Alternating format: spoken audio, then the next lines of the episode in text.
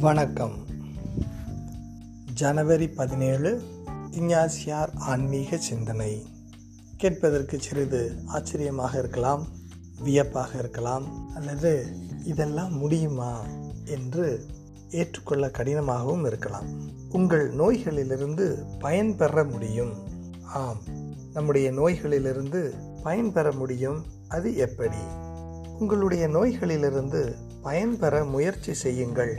அந்த பயன் உங்களுக்கு மட்டுமல்ல பிறருக்கும் பயன் உண்டு என்று புனித இஞ்ஞாசியார் இயேசு அவையினுடைய சட்ட நூலில் எழுதியிருக்கின்றார். ஒருவர் நோய்வாய்ப்பட்டு இருக்கும் பொழுது பொறுமை இழந்து அவரை பார்த்து கொண்டிருப்பவர்களுக்கு துன்பம் கொடுக்கக்கூடாது மாறாக அவர் மருத்துவரிடம் அதிக பொறுமையையும் கீழ்ப்படிதலையும் காட்ட வேண்டும். அவரை கவனித்துக் கொள்பவரிடம் நல்ல சொற்களை அவர்கள் முன்மாதிரியாக எடுத்துக்கொள்ளும் வண்ணம் பேச வேண்டும். நோய் நம்மை படைத்த ஆண்டவரின் கையிலிருந்து நாம் பெறும் பரிசாக ஏற்றுக்கொள்ளப்படுகிறது என்பதை அவரது சொல்லும் செயலும் எடுத்து காட்ட வேண்டும். ஏனென்றால் நோய் என்பது உடல் நலத்திற்கு குறைவானது அல்ல.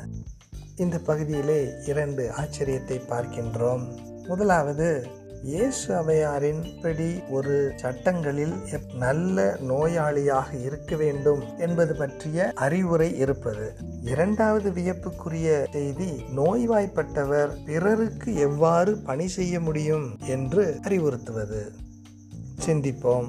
நோய்வாய்ப்பட்ட நாட்களில் நாம் எவ்வாறு நமக்கும் பிறருக்கும் ஆன்மீக நன்மைகளை பெற்றிருக்கிறோம்? நன்றி.